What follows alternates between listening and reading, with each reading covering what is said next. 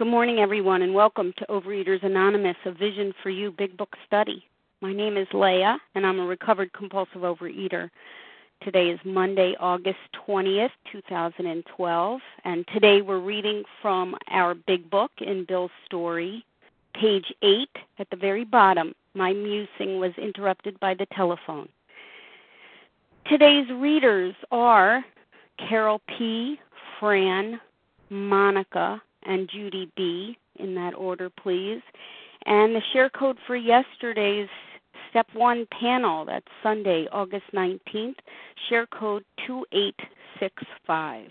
2865. OA Preamble Overeaters Anonymous is a fellowship of individuals who, through shared experience, strength, and hope, are recovering from compulsive overeating. We welcome everyone who wants to stop eating compulsively.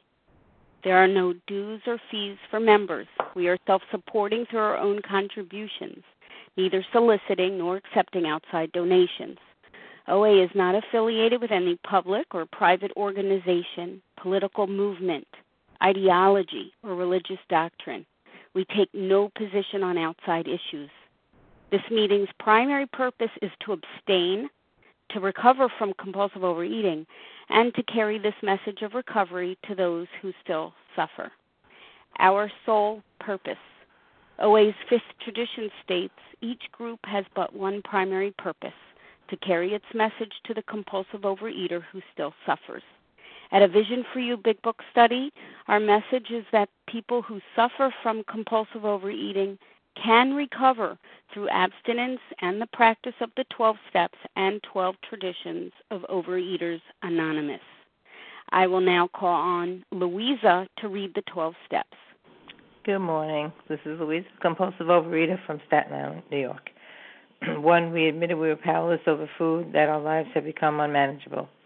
Two, came to believe that a power greater than ourselves could restore us to sanity. Three, made a decision to turn our will and our lives over to the care of God as we understood Him. Four, made a searching and fearless moral inventory of ourselves. Five, admitted to God, to ourselves, and to another human being the exact nature of our wrongs. Six, were entirely ready to have God remove all these defects of character. Seven, humbly asked Him to remove our shortcomings. Eight, made a list of all persons we had harmed and became willing to make amends to them all. Nine, made direct amends to such people wherever possible, except when to do so would injure them or others. 10. Continued to take personal inventory and when we were wrong, promptly admitted it. 11. Sought through prayer and meditation to improve our conscious contact with God as we understood Him, praying only for the knowledge of His will for us and the power to carry that out. And 12. Having had a spiritual awakening as a result of these steps, we tried to carry this message to a compulsive overeater and to practice these principles in all our affairs. Pass. Thank you. I will now call on Katie to read the 12 traditions. Hi, I am Katie, a compulsive overeater. One, our common welfare should come first. Personal recovery depends on OA unity. Two, for our group purpose, there is but one ultimate authority, a loving God as he may express himself in our group conscience. Our leaders are but trusted servants, they do not govern. Three, the only requirement for OA membership is a desire to stop eating compulsively. Four, each group should be autonomous, except in matters affecting other groups or OA as a whole. Five, each group has but one primary purpose to carry its message to the compulsive overeater who still suffers. Six, an OA group ought never endorse, finance, or lend the OA name to any related facility or outside enterprise, lest problems of money, property, and prestige divert us from our primary purpose. Seven, every OA group ought to be fully self supporting, declining outside contributions. Eight, Overeaters Anonymous should remain forever non professional, but our service centers may employ special workers. Nine, OA as such ought never be organized, but we may create service boards or committees directly responsible to those they serve. 10. Overeaters Anonymous has no opinion on outside issues, hence, the OA name ought never be drawn into public controversy. 11. Our public relations policy is based on attraction rather than promotion. We need always maintain personal anonymity at the level of press, radio, film, television, and other media of communication. 12. Anonymity is the spiritual foundation of all these traditions, ever reminding us to place principles before personality. Pass. Thank you. How our meeting works. Our meeting focuses on the directions for recovery described in the Big Book of Alcoholics Anonymous. We read a paragraph or two from the literature, then stop and share on what was read. Anyone can share, but we ask that you keep your sharing to the topic and literature we are discussing, and that you keep your share, please, to approximately three minutes. Singleness of purpose reminds us to identify as compulsive overeaters only. Our abstinence requirement for moderators is one year, and for readers is six months. There is no abstinence requirement for sharing on topic. This meeting does request that your sharing be directly linked to what was read. We are sharing what the directions in the Big Book mean to us. To share, press star 1 to unmute. Once you are done sharing, let us know by saying pass. Then press star 1 to mute your phone. In order to have a quiet meeting, everyone's phone except the speaker's should be muted. Today we resume our study in the Big Book. We're in Bill's story on page 8 at the very bottom, and we will begin with Carol P., please. Thank you.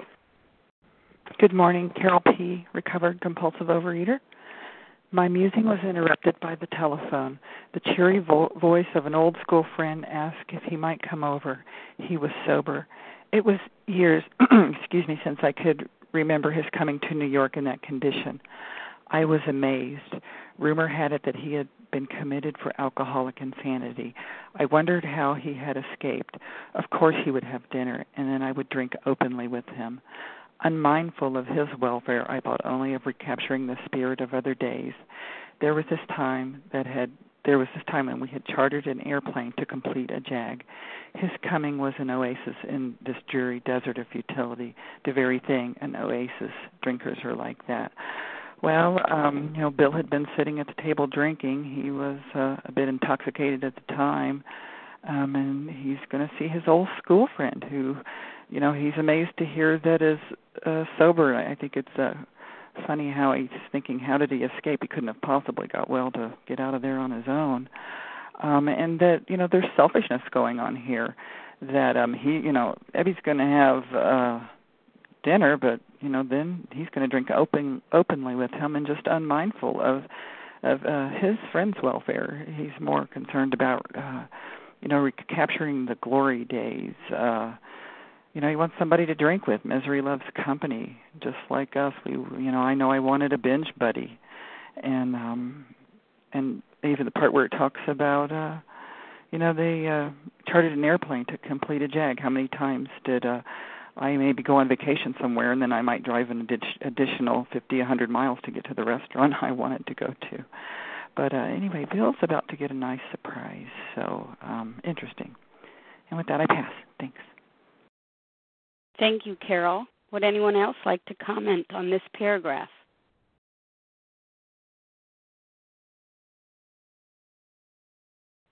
It's Monica. Monica, go ahead. Good morning, Leah. Good morning, everyone. My name is Monica. I am a recovered compulsive overeater. Okay, he begins the paragraph by saying, "My musing, my thinking." Okay, what had he be had what had he been thinking? In the paragraph before there, we see what he's thinking. Does he have enough gin hid around the house? You know, do I have enough gin here? Do I have enough gin there? Can I make it through the night and the next day? Hmm, should I put some by the bed? because I know I'm going to need it before daylight. So his thinking, this is what kind of thinking he was doing here at this point, you know, was interrupted by the telephone, the cheery voice of an old school friend. And that old school friend is Ebby Thatcher. And he's asking if he can come over. He was sober. What? Ebby, sober. He and Ebby went way, way back. They were school friends way back in Vermont and um they had spent a lot of time together drinking. They were definitely drinking buddies. And he had not seen or heard Ebby sober in many, many, many years. I was amazed. Rumor had it he had been committed for alcoholic insanity. Yes, um, little uh, Ebby got himself in a little trouble up in Vermont, he, and he was about to get committed Uh, and the story will go on from there. We'll hear a little bit more about that. He says, I wondered how he escaped. You know, there's no escape from this disease back then. You know, it's either jail, and the same asylum, or death. How did this guy get sober? You know, and then he goes on, like I was saying, he's being selfish here. You know, oh great, my old drinking buddy is coming. We'll have some dinner. I can whip out the booze. I don't have to feel guilty. We're just going to have a good time. And with that, I will pass. Thank you, Monica. Anyone else like to comment on this paragraph? This is Judy B., recovered compulsive overeater. Judy, go ahead. Unmindful of his welfare, I thought only of recapturing the spirit of other days. I just think about the state that Bill was in at that moment.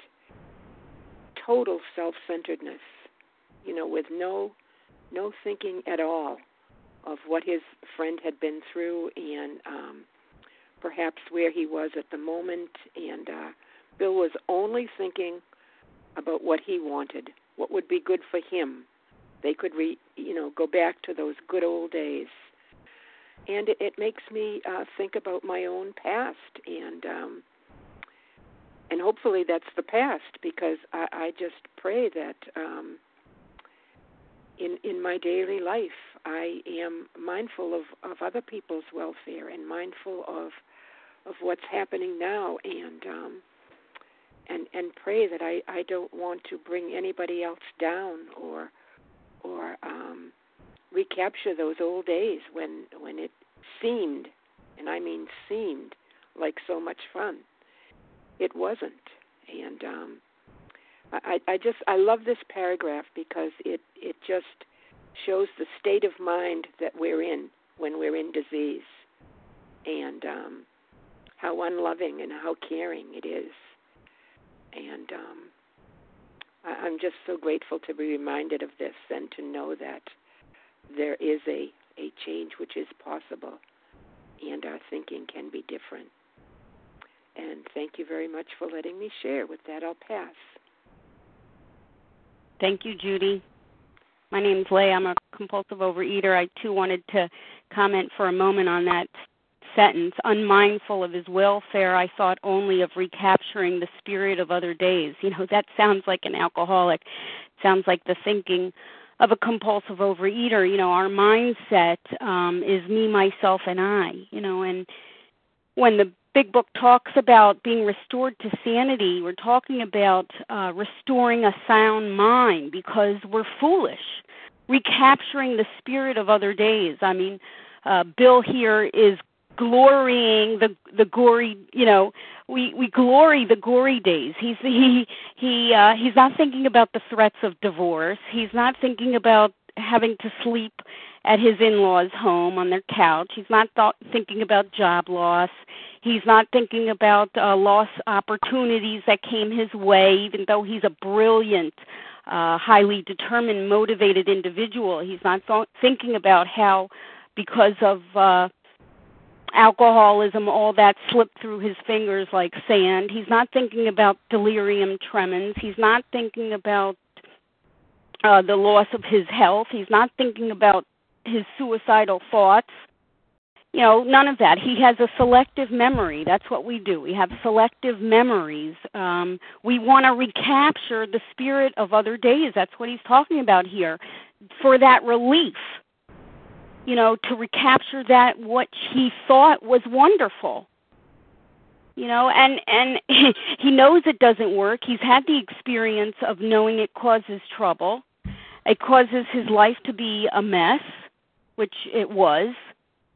Uh, but sooner or later, that's the song the alcoholic sings. You know, sooner or later I'll be able to beat this game. Sooner or later I'll figure this thing out. Sooner or later I'll uh, be able to control this thing and uh, we saw we see through his story and through the vivid and detailed account of the progression of his alcoholism that um, it has only gotten worse, never better.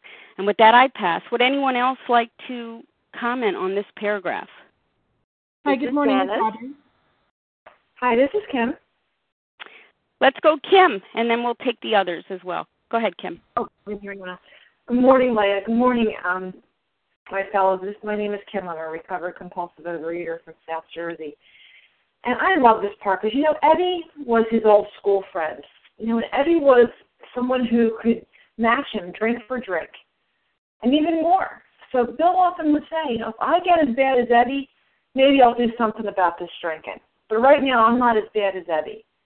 You know, and how many times do we do that? You know, I'm thinking about the doctor's opinion when it says the sensation is so elusive that while we admit it is injurious, they cannot after a time differentiate the true from the false.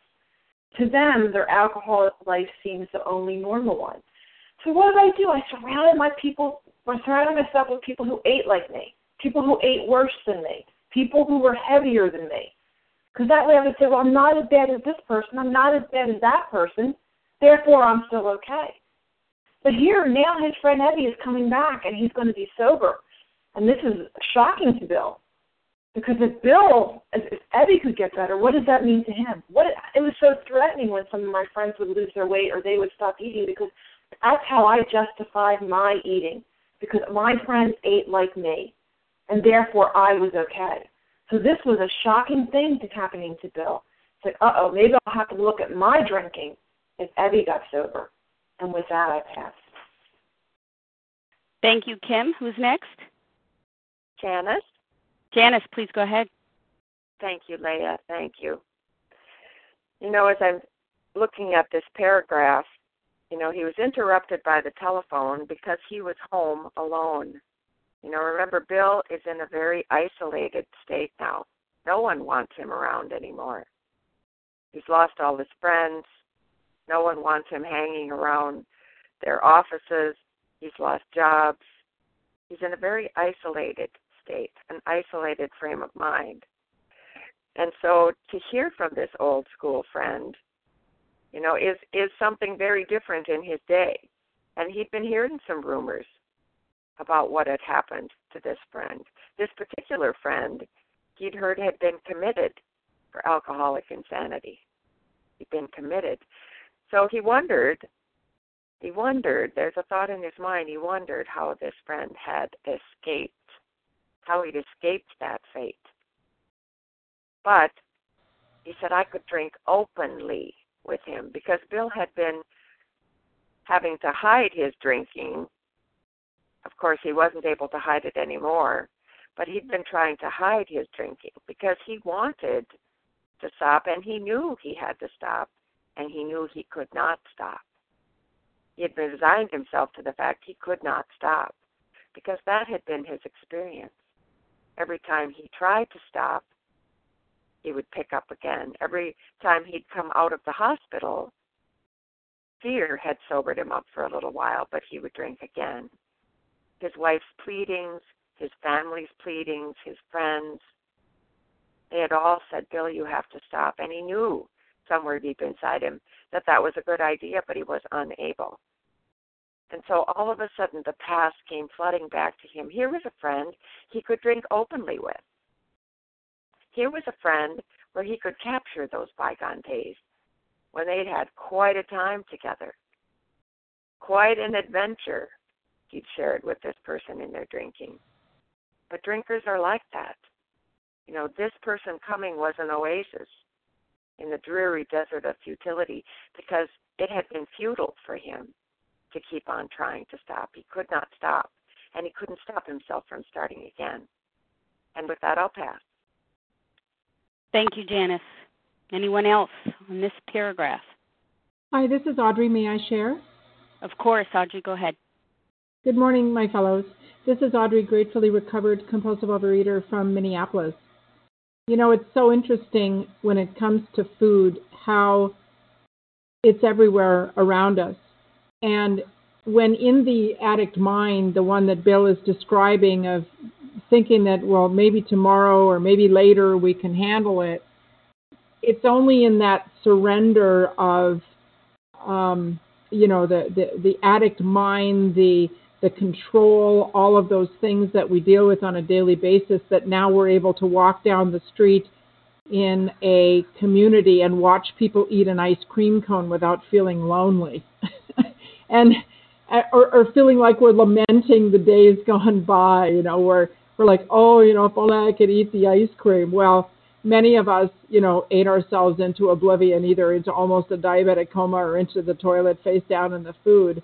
And it's so interesting that the same mind, you know, the allergy of the body and the disease of the mind, it's so true that what Bill experienced is he was not able to, um, you know, control his drinking, nor was he able to, uh, like like none of us are. We're not able to control that. But the only way to be able to live a life of sane and happy usefulness is to be surrendered, um, you know, to a power greater than ourselves. Because, you know, with alcohol, you know, you cannot go to a bar, but with food, it's everywhere. So much in our culture is all about, you know, the food and you know buffets and hot dish and ice cream. I mean, it's just everywhere. And what's so amazing to me is that there is there is a light at the end of the tunnel in this moment uh, simply by doing what Bill did, and that is, you know, to surrender that that thinking in this moment. It's the only way that any of us have a possibility of showing up in life and uh, you know not lamenting the days gone by. So with that, I'll pass. Thanks. Thank you, Audrey. Anyone else before we move on?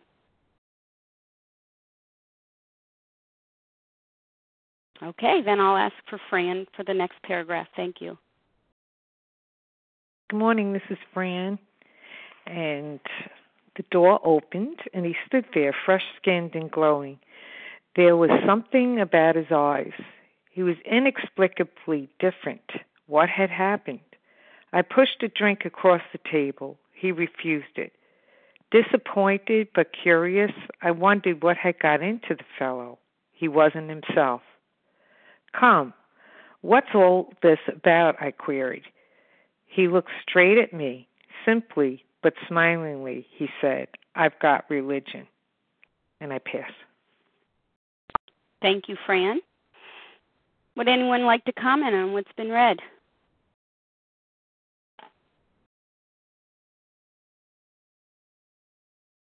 This is Janice. Janice, go ahead, please. Thank you, Leah. My name is Janice, and I am a recovered compulsive overeater. Thank you, God. So there, there stood his old school friend. The door opened, and he stood there, fresh-skinned and glowing. There was something about his eyes. He was inexplicably different. So, what did alcoholics look like in their cups? Well, their skin was sallow and yellowed from liver disease and dark circles under their eyes and and here his friend stood there fresh skinned and glowing obviously brought back to health. There was something about his eyes. He was inexplicably different. He wasn't who bill had remembered him to be.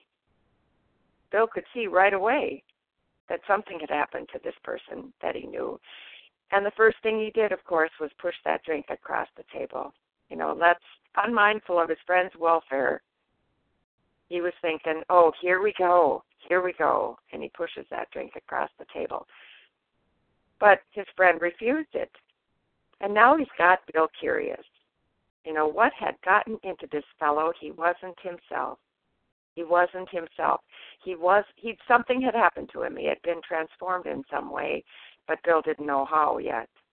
And so he did ask him, well, what's all this about? You don't want to drink with me? And he looked straight at me, Bill says, simply, simply, but smilingly, he said, I've got religion.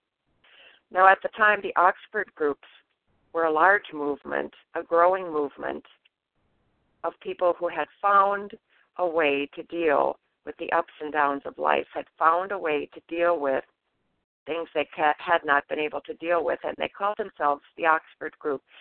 And they believed, they believed that there was this God of their understanding that they could turn things over with, and that's what Ebby was talking about.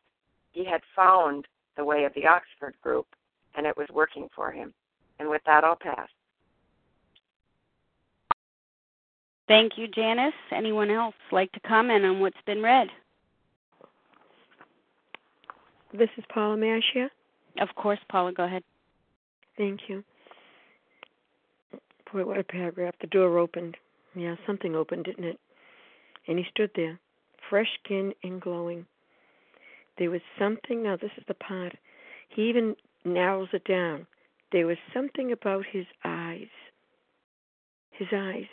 He saw him. Now, he saw him with drunken eyes, but what did he see? He was inexplicably different, he says, clearly. And what is inexplicably? That cannot be explained or interpreted. Unaccountably mysterious. This was a mystery to Bill. He couldn't figure it out. Couldn't figure it out. What hap- happened to him?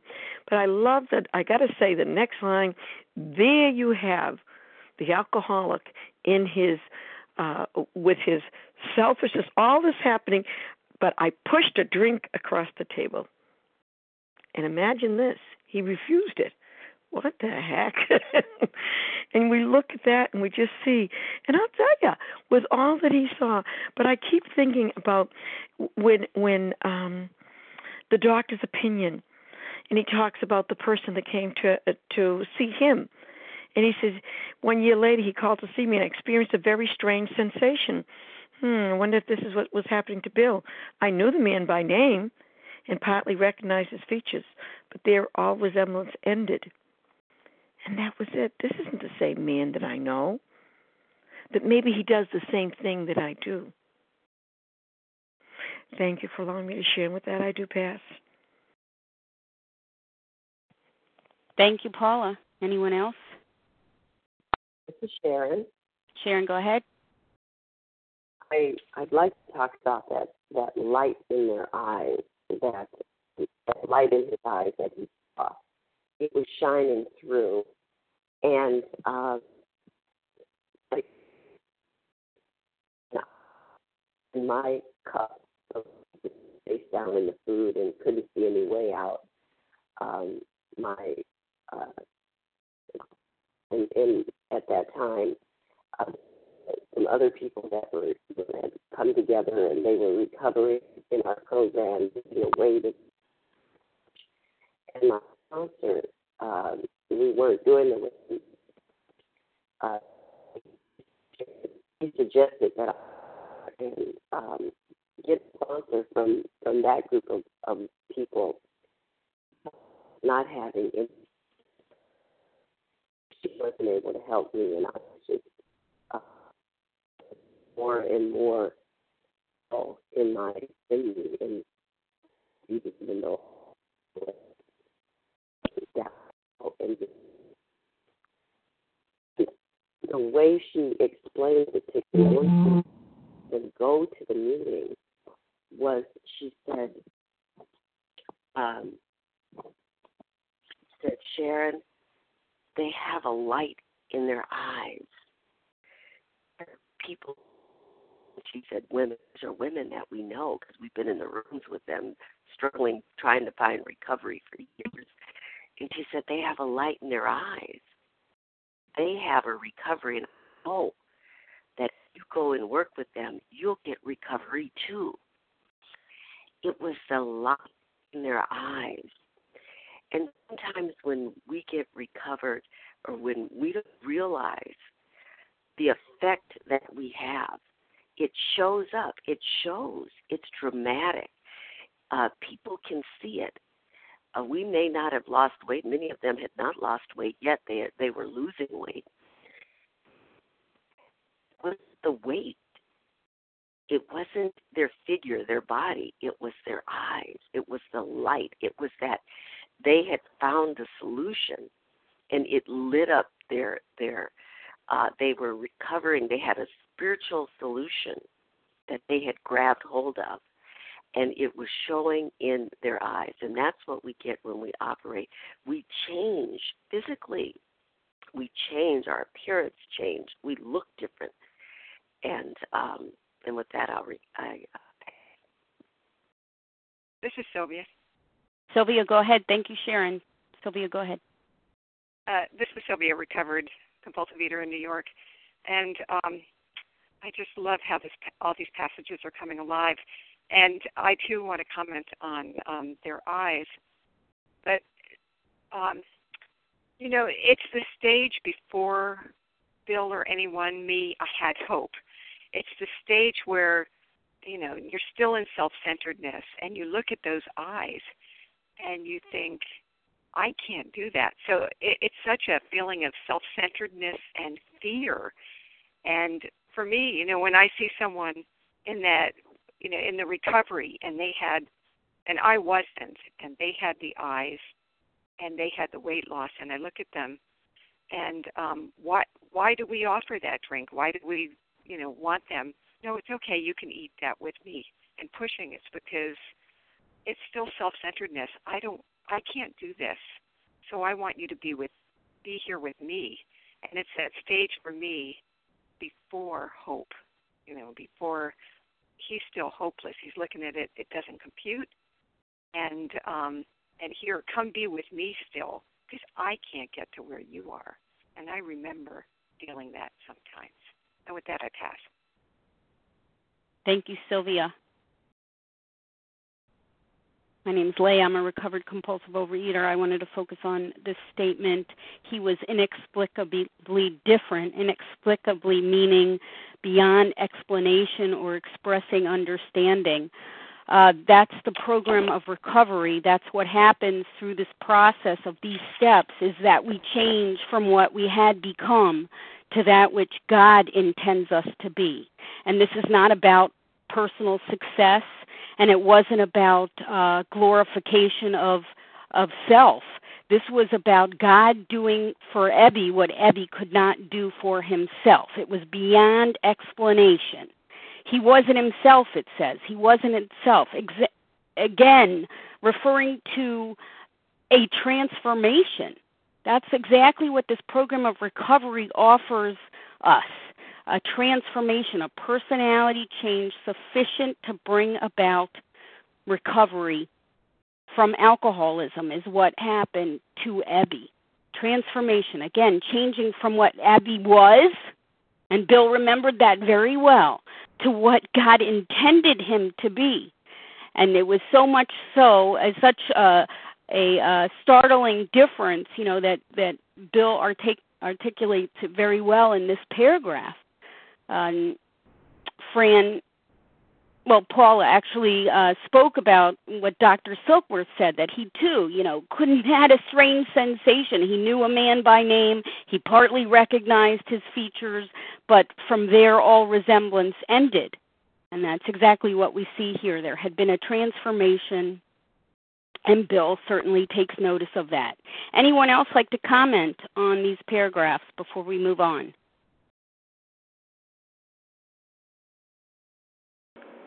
Hi, this is Maggie. May I comment? Of course, Maggie. Go ahead. Uh, good morning, everyone. I'm Maggie, a, a grateful recovering compulsive overeater. It's the first time I've shared on here, and I just want to share my experience that um, shortly before coming into OA, and um, I was still drinking, and I went to visit a friend of mine, and I had a, a I was armed with a 12 pack at midnight. It was actually a friend of my parents who was a drunk. And I showed up there with my 12 pack. I was about 17 years old and um sat down with her and she told me that she wasn't drinking anymore and she handed me a pamphlet of the the 12 step program.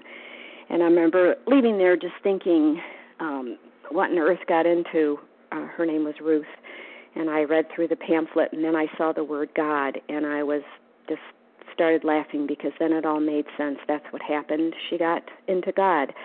And anyway, um, it was not a month later that I was introduced to OA and started my journey um, with OA, and that was over 35 years ago. So I just, um, listening to that story, just felt compelled to to share that that um, even though I knew she had been very sick and suffering and lost her family and a lot else from the alcohol, there I showed up with my alcohol and just kept trying to push it on her uh, because I knew if I pushed hard enough, she'd sit and get drunk with me, even though knowing what that had cost her. So the self centeredness of um, being an addict. Um, I'm just grateful for this program. Thank you. I pass.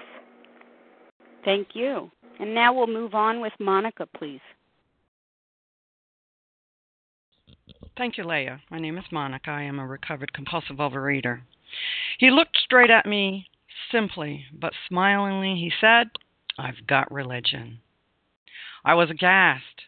So that was it. Last summer, an alcoholic crackpot. Now I suspected a little cracked about religion. He had that starry eyed look. Yes, the old boy was on fire all right. But bless his heart, let him rant. Besides, my gin would last longer than his preaching. I love this paragraph. It's uh, the picture of it. I was aghast. I was shocked. So that was it. Last summer, an alcoholic crackpot. What's a crackpot? A lunatic, a nut.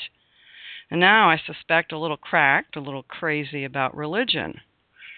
He had that starry eyed look, starry eyed, unrealistic, overly enthusiastic, overly optimistic, or romantic view. He had that starry eyed look. You know, Bill is just thinking this guy's cuckoo. Yes, the old boy was on fire all right, but bless his little heart, let him rant, let him preach. You know, he thinks, oh boy, this guy's really gone crazy now. But that's all right. I got enough gin around the house that uh, he can he can carry on all he wants. I'll just, you know, continue my drinking and it'll be okay. And with that, I will pass. Thank you, Monica. Anyone else like to comment on this paragraph? This is Janice. Janice, Hi, this please. is Kim. Janice and then Kim. Thank you, Leah. Thank you. I was aghast. So that was it. So that was it, Bill says. Last summer, an alcoholic crackpot, and now a little cracked about religion. Can't you hear Bill's ego coming in here? Yeah, I've heard it all before, Bill's thinking to himself. I've heard it all before. You know, and besides, bless his heart, bless his heart. You know, he'll let him rant, let him go on and on. My gin will last longer than his preaching. Because, you know, Bill had heard this all before. How many times had people pleaded and begged with him? And how many times had they offered whatever solution they thought? And Bill had heard, you know, he had heard people preach to him before, preach to him, preach at him. And so he thought to himself, yeah, yeah, yeah, I've heard it all before. Because he had had no solution. He had no way out. You know, he was at that point, at that point, at the bottom, knowing nothing he had tried had worked for him. And so it's hard to open up and embrace something that he saw before him because he thought of it still as, yeah, yeah, yeah. My my gin will last longer than his preaching. But there was going to be a new idea introduced to Bill here, a new idea, a new way of thinking, because we know for a fact that the alcoholic thinking, this is a disease of perception, a disease of perception, a disease filled with insanity, the insanity of Bill's thinking. And that's going to be challenged. And with that, I'll pass. Thank you. Was that Kim? Yes, Leah. Hi, everyone. It's Kim again. You know, I, I love the way that this progresses. You know, we just finished the doctor's opinion, which is telling us about our disease. And now Bill's story is a living example of, of that disease. You know, let them rant. You know, what is that? That's what is Bill expecting? He's expecting that frothy emotional appeal. You know, how many times we've been in the doctor's office when they're telling us your blood pressure is high, your your your knees are giving out, your diabetes is out of control, and we're just like, yeah, yeah, yeah, let them let them rant, and then we're going to go in our car, we're going to hit the fast food places. How many times has our boss told us, you know, you're not getting to work on time, you're falling asleep, you're not being able to concentrate, and we're like, yeah, yeah, yeah, and we wait till so we can go home and we can have our binge foods family members, husbands, kids telling us the same thing, and all we think is, oh, here they go again. And all we worry about is, is you know, we're hiding our binge food so that we can go eat again. So he's saying, let them rant. Let them tell you the same thing that everyone else is telling you. Besides, my gin would last longer than his preaching. You know, but what is that part in the in the uh, doctor's opinion again? It says the message which can interest and hold these alcoholic people must have depth and weight. So that's what we're going to see here. This is not someone who's going to be preaching a Bill about the the the the, uh, the problem who has never experienced it. Bill is looking at Ebby, and Bill knows that Ebby knows how he drinks. So when Bill talks, he's coming from a place of experience. He's coming from a place of depth and weight. So although he thinks the gin is going to last longer than his preaching, Bill's ear is pricked up in a different way. The same way when I came into an LA meeting, I might have heard the same things I heard from doctors and from family members, but this is different. These people have been where I've been. They've done what I've done, and I suddenly was able to listen to them in a way I wasn't able to listen to other people. And with that, I pass. Thank you, Kim. Would anyone else like to comment on this paragraph?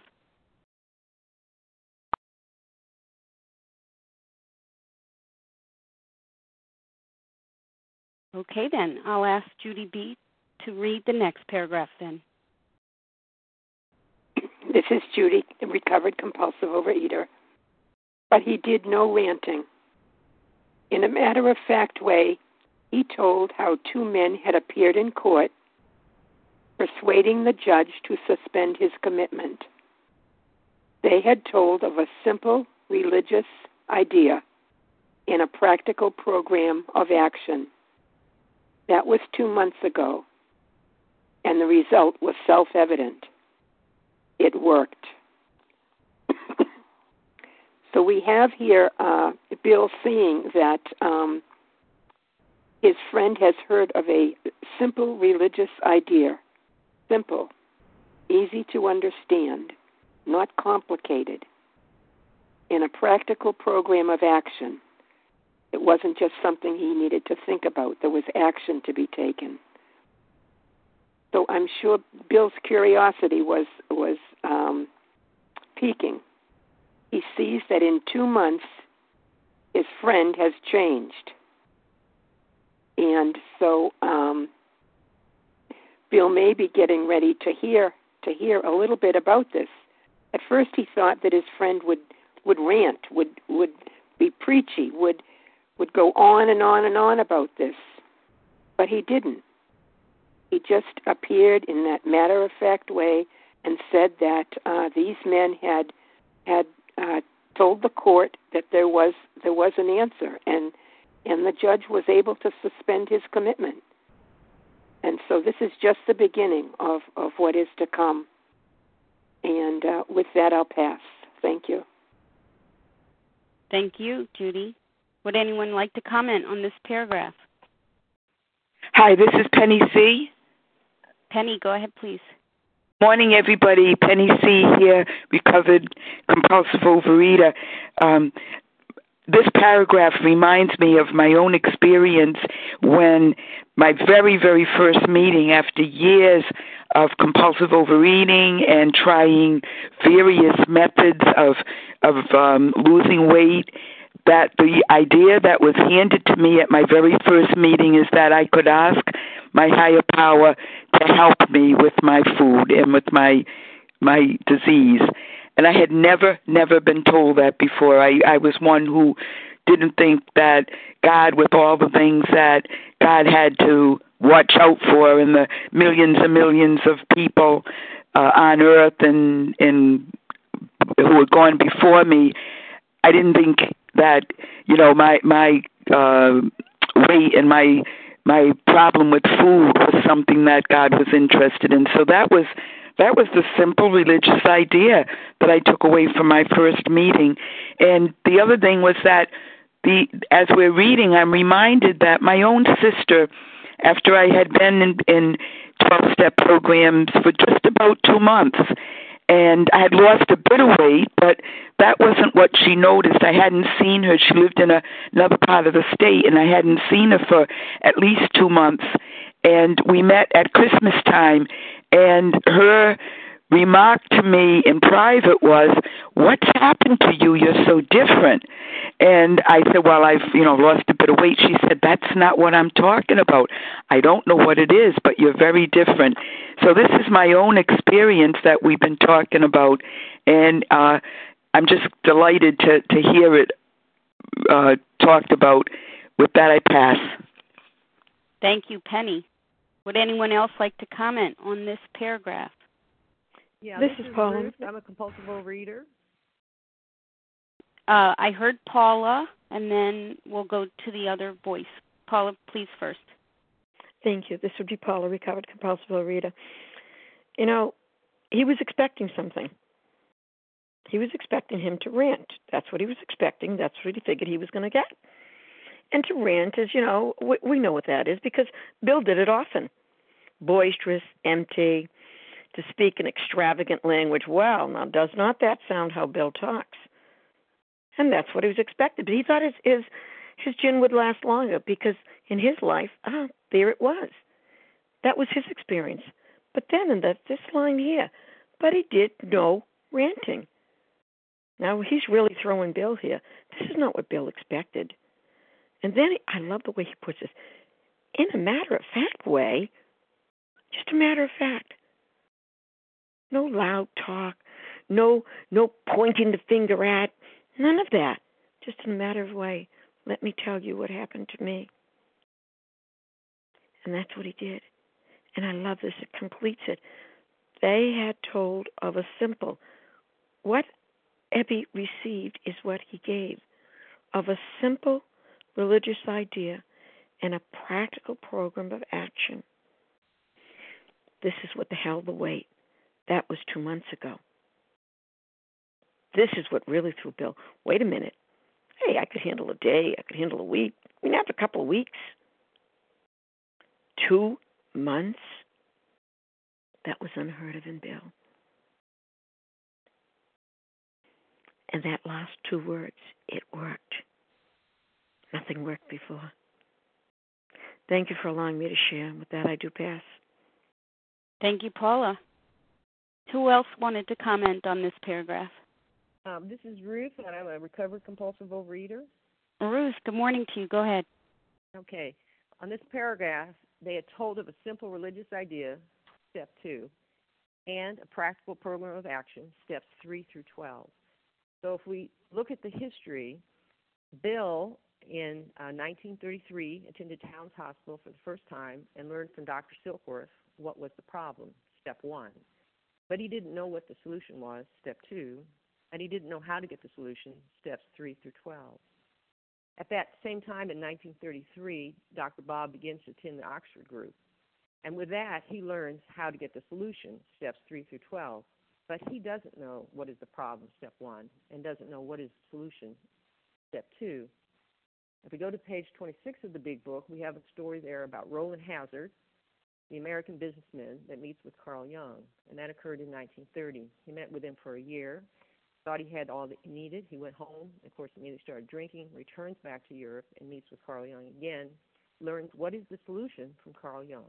Carl Jung tells him what is the solution. Rowland then leaves there, returns to the U.S., and he joins the Oxford group. So what Rowland has, he has what is the solution, step two, and he has how do you get it, steps three through 12 for their Oxford group. Enters the picture Ebby. Ebby and Bill attended a boarding school together in Manchester, Vermont, and so they boarded together five days a week. They were good old school buddies from teen years. Ebby has now gone to a dilapidated, closed up family summer cabin in Manchester, Vermont. It's July of 34. And he he's just nobody wants him anymore. And he's in, this place is really in bad shape. He's drinking a lot. He's not getting much done. But anyway, there he is. Rowland Hazard ends up happens to be staying at his summer home near Manchester, Vermont. Ebby, uh, he Rowland hears about Ebby and sends his two guests over to talk with Ebby. And these two guests visit with Ebby and tell them about the Oxford group. But Ebby's drinking. They go back to Rowland. Ebby, in his drunken state, he paints the roof, but a couple pigeons land on it. So he takes a shotgun out and decides to shoot up with holes the whole roof. The neighbors are beside themselves because he's already taken a car and driven inside the kitchen of one of these cabins out there. They call the police. He is arrested. The judge has seen him before, has told him the last hearing, "You're done. Your history gone. You will never. I'm I'm sending you away." So here he appears in front of the judge. The judge is ready to send him away, But do you know that the two people that it says in the sentence, he tells in a matter of fact way two men had appeared in court persuading the judge to suspend his commitment. That sentence means those two men that attended to, came to the judge that day. One was Rowland Hazard. The other was the son of the judge. So you got the judge's son, which happened to be one of those two guests that Rowland had Ebby talk to. So here's the son who had already seen Ebby, now with Rowland Hazard talks to the judge. Rowland tells him and convinces the judge that he has been recovered in effect through what he learned from Carl Jung and from the Oxford group. And the judge is moved, of course his son is standing there urging him to do it, and he, he in spite of what he knew he was going to do, he actually gives Ebby to Rowland. It wasn't supposed to occur that way, but we know it was supposed to occur that way. So Ro- Rowland takes Ebby, and and so then Ebby stays with Rowland for a short while in Manchester, and then of course he sends him on to New York, where he gets heavily involved in the Oxford group. Was that all coincidence? I think not. All of that came to pass perfectly so that Carl Jung gives the information to Rowland Hazard, who gives it to Ebby, who then finds the Oxford groups, then gives it to Bill.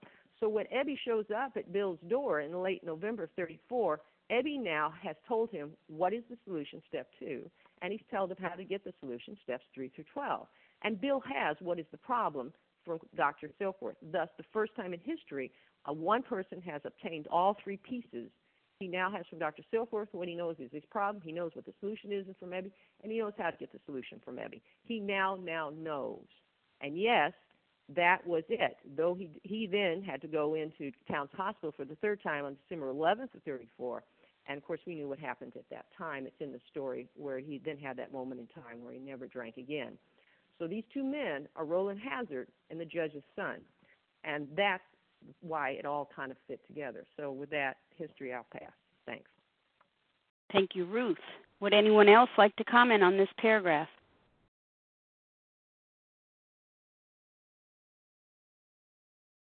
This is Janice. Janice, And go ahead. Monica? And Monica, Janice, please. Thank you, Leah. So the two things that strike me here, and yes, in the unfolding of the history here of our our program of recovery as we know it today, is that Ebby did no ranting. He just laid it all out. He laid it all out, how it had worked for him. He wasn't sitting there with Bill going, You, you, you, you have to do this, you have to do that. Why don't you just push yourself away from the table and put that drink down? Why don't you try going to church more? Why don't you try this? Why don't you try that? It was Ebby sitting there in front of him, fresh skinned and glowing, inexplicably different, saying, I, this has been my experience. This is what I have done. And it had worked for him for a whole two months. Bill couldn't make it from morning to afternoon. He couldn't make it through the night. He couldn't make it one day without drinking. So this was a big deal to see his friend like this. The result was self evident. For Ebby, this was working. This was working. And with that, I'll pass. Thank you, Janice. Monica? Hi, this is Monica. I am a recovered compulsive overeater. But he did no ranting in a matter of fact way. And this is so important to us that we, you know, how many times have we, uh, somebody has approached us, you know, and like was just very well said by Janice, you know, and staking a finger at you and telling you you need to do this, you need to do that. So here I just want to point out, but he did no ranting in a matter of fact way. You know, this is a little information for people as we carry this message on to other suffering compulsive overeaters of how to do this. You know, a little 12 step information education here, you know, in a matter of fact way to tell our story so others can identify with us. Because, you know, we're proud, prideful people and we think we know it all, and we certainly don't want to be told by anybody how to do something. So, this is in a matter of fact way. You know, we tell our stories. Hopefully, they identify. And they had told of a simple religious idea and a practical program of action. So, like Ruth said, you know, this simple religious idea, this is step two. we're talking about here. You know, we're needing a power greater than ourselves. And like she said, the practical program of action is steps 3 to 12. Those action steps, those steps that are going to get you recovery, are going to get you that relationship with God, and He can do what you could never do by yourself. It works. And with that, I pass. Thank you, Monica. This is Sharon. Sharon, go ahead. Uh, that was two months ago, and the result was self evident. Self evident in two months. Uh, I hear people in the program, months they've been around, and they still don't want to go share their recovery with someone else. I'm not ready yet. I'm uh, two months. Two months. Two months. It only took two months, and this is what he had in two months. And the reality is, is for us in these rooms, it doesn't take forever before we can go out and share our recovery with someone else. It shows up very quickly on our face. It shows up in our eyes. We don't wait till we get to goal weight to start uh, letting people being available to share what we've received. It's by sharing what we have received that we recover, that we uh, maintain our recovery. That's part of the reason you're working the steps. So even as we continue to work the steps, we can share, we can be available to tell, look what's happened to me. You know, after you have 24 hours of recovery, you have more than the one who can't get put two hours together. So I just want to encourage people about what hap- this can happen quickly. It may not, uh, we may not get our complete weight loss in uh, quickly, but certainly the recovery, the recovery happens quickly when we surrender and when we have reached our bottom and when we give up trying to do it our way and when we accept another way of doing it. The recovery happens and it begins right away. And with that, I pass. Thank you. Thank you to everyone who has shared this morning. We will now close with the reading from the Big Book on page 164.